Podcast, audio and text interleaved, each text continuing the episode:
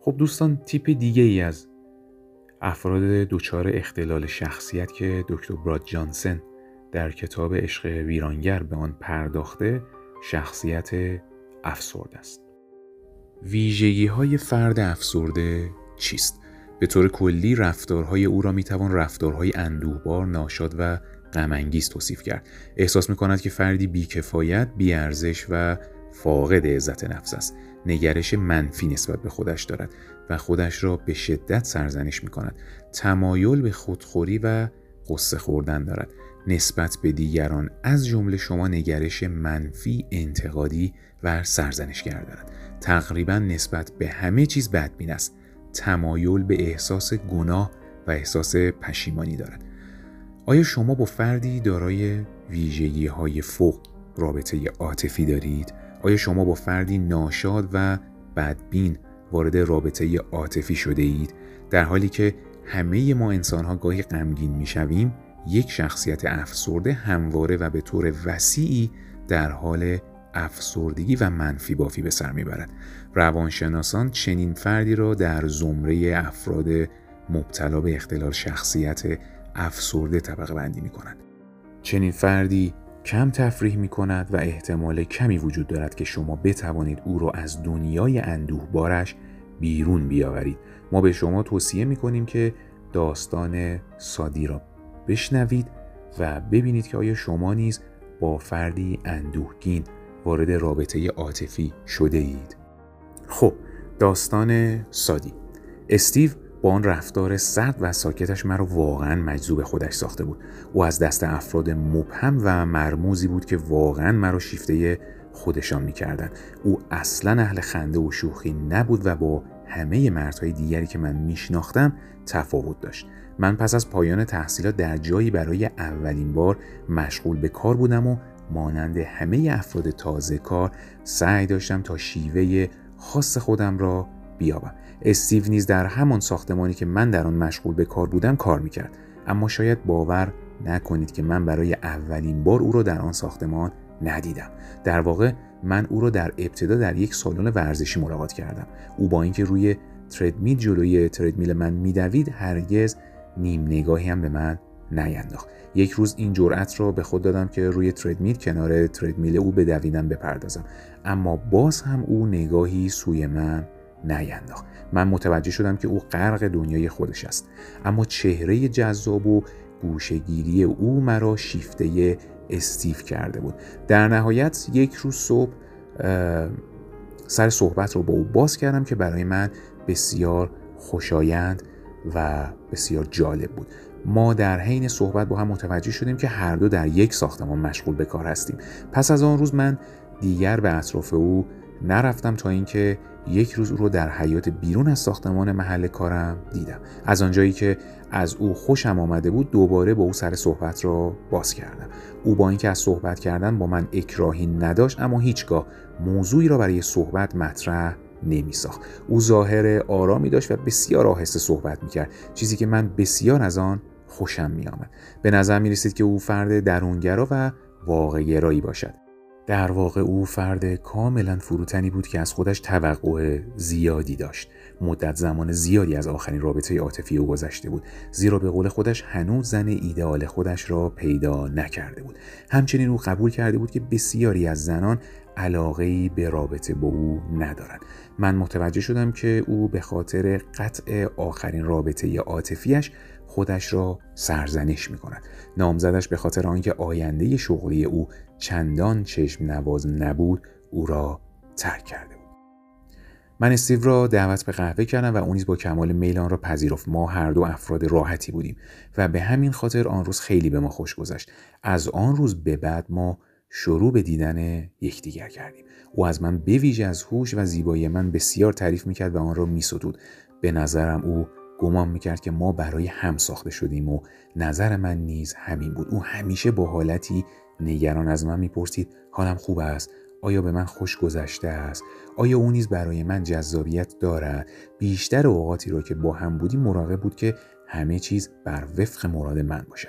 یادم هست که من آرزو می‌کردم که او قدری آرام بگیرد تا خودش هم لذت ببرد. اما هرگز چنین چیزی اتفاق نمیافتاد. او تقصیر همه چیز را به گردن می‌گرفت و طوری که به نظر می رسید او در تمام عمر بار زحمتی نامرئی را بر دوش گرفته بود و این طرف و آن طرف می‌کشید. من می‌دانستم که استیو من علاقه من شده است زیرا زیاد با من تماس می گرفت و تقاضای ملاقات می کرد. خندهدار این بود که هر بار از من تقاضا می کرد باور نداشت که تقاضایش را قبول کنم. بنابراین هنگامی که به تقاضای او پاسخ مثبت می‌دادم بسیار متعجب می‌شد هنگامی که به یکدیگر نزدیکتر شدیم به نظر می رسید که نسبت به اینکه واقعا به من خوش میگذرد بدبین است. من واقعا تلاش می‌کردم تا هنگامی که با هم هستیم اوقات شاد و مفرحی را تجربه کنیم اما گویا تلاش های من بیهوده بود چون هیچگاه چیزی به عنوان شادی و نشاط را در استیو نمی‌دیدم. گویا همواره چیزی غمناک و دردناک بر روی دوش او سنگینی می‌کرد. یک روز جوک بسیار خندیداری شنیدم و وقتی آن را به استیو گفتم او حتی لبخند هم نزد و وقتی علت خندهدار بودن آن را برایش بازگو کردم او فقط سرش را تکاند. علا رقم ابر اندوهی که بر روحیه استیو سایه افکنده بود ما بیشتر و بیشتر به یکدیگر علاقمند شدیم. اکنون احساس می‌کردم که استیو را تا حدود زیادی می‌شناسم و بسیار تلاش می‌کردم که به او نشان دهم چقدر از بودن با او خوشحالم. استیو هنگامی که به تحسین من میپرداخت خودش را نیز به باد انتقاد می‌گرفت. او توقع زیادی از خودش داشت و سخت تلاش می‌کرد تا به خواسته هایش جامعه عمل بپوشاند. اما گویا همواره می‌دانست که در این را موفقیتی نصیبش نخواهد شد. مشکل اینجا بود که برخی توقعات او از من نیز قابل برآورده شدن نبود. او زمان زیادی را صرف نشخار فکری این توقعات نابرآورده می‌کرد و در نتیجه به فردی سرد و ساکت و با خلقی منفی تبدیل می‌شد. اگرچه من پس از مدتی استیو را تا حد زیادی شناخته بودم اما هنوز آن حاله رمزآمیز او که در ابتدا نیز شخصیت او را برای من جذاب ساخته بود در او باقی مانده بود. من در تمام مدتی که از آشناییم با او میگذشت هیچگاه او را به معنای واقعی خوشحال ندیده بودم. نظر می رسید که او به چیزهای ساده اطرافش توجهی ندارد و از آنها لذت نمی‌برد. یک بار ما برای پیاده روی به بیرون از شهر رفته بودیم. روز بسیار زیبایی بود و فضایی فرح بخش اطراف ما را فرا گرفته بود. من کاملا محو طبیعت اطرافم شده بودم اما استیو لذتی از آن نمی برد و حتی فکر می کنم متوجه آن نبود. در مقابل از این شکایت داشت که به جای خوبی نیامده ایم و ناراحت از این بود که چرا برخی وسایل را با خودمون نیاوردی. استیو آدم کمالگرایی نبود بلکه به طور کل توانایی لذت بردن از هیچ چیزی را نداشت. گویا او ترجیح می‌داد که همواره اندوهگین باقی بماند و فقط به جنبه منفی امور توجه کند.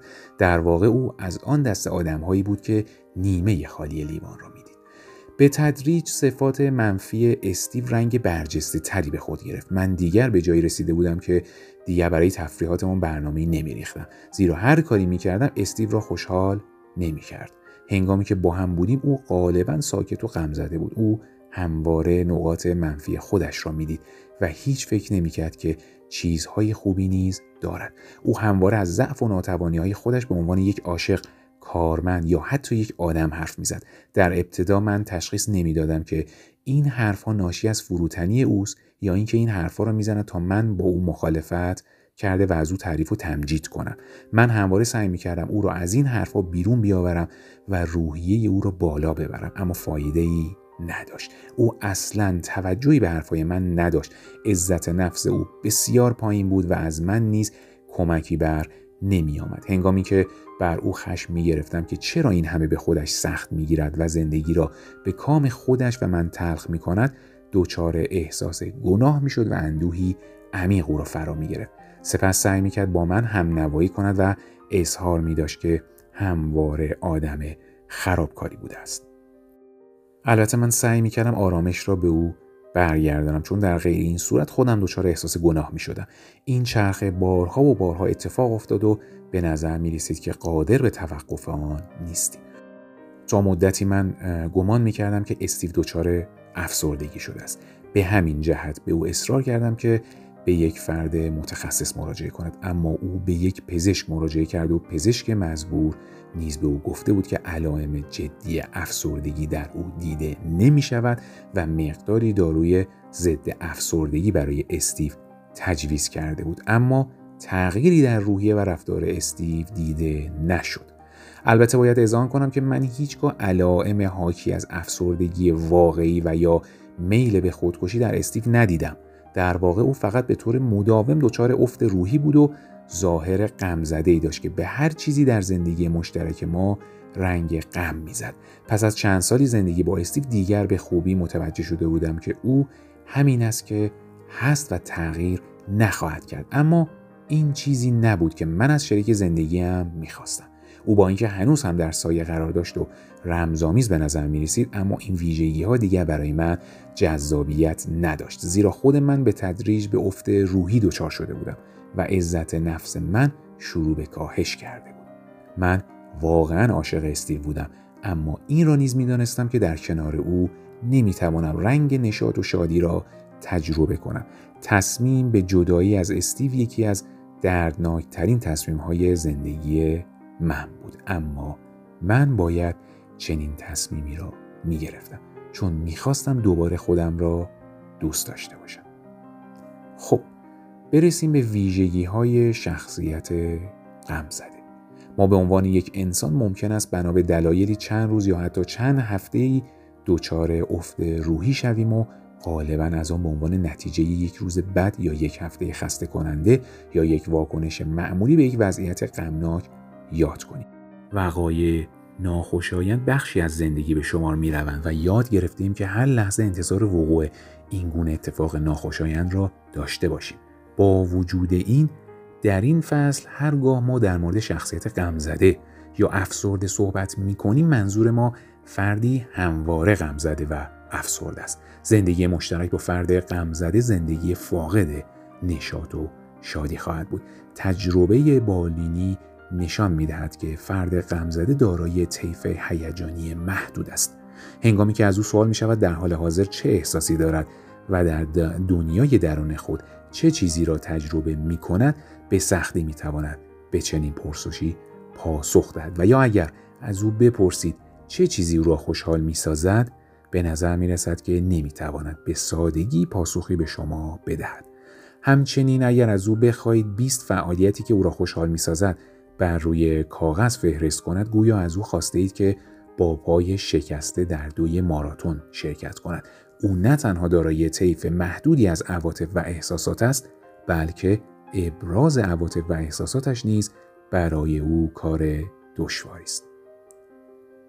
چنین فردی بینشات و غمزده عمیقا احساس بیارزشی می کند محبوب غمزده نسبت به خودش احساس یأس دارد و همین احساس را به دیگر افراد محیط اطراف و آینده‌ای که در پیش است فرافکن می‌سازد.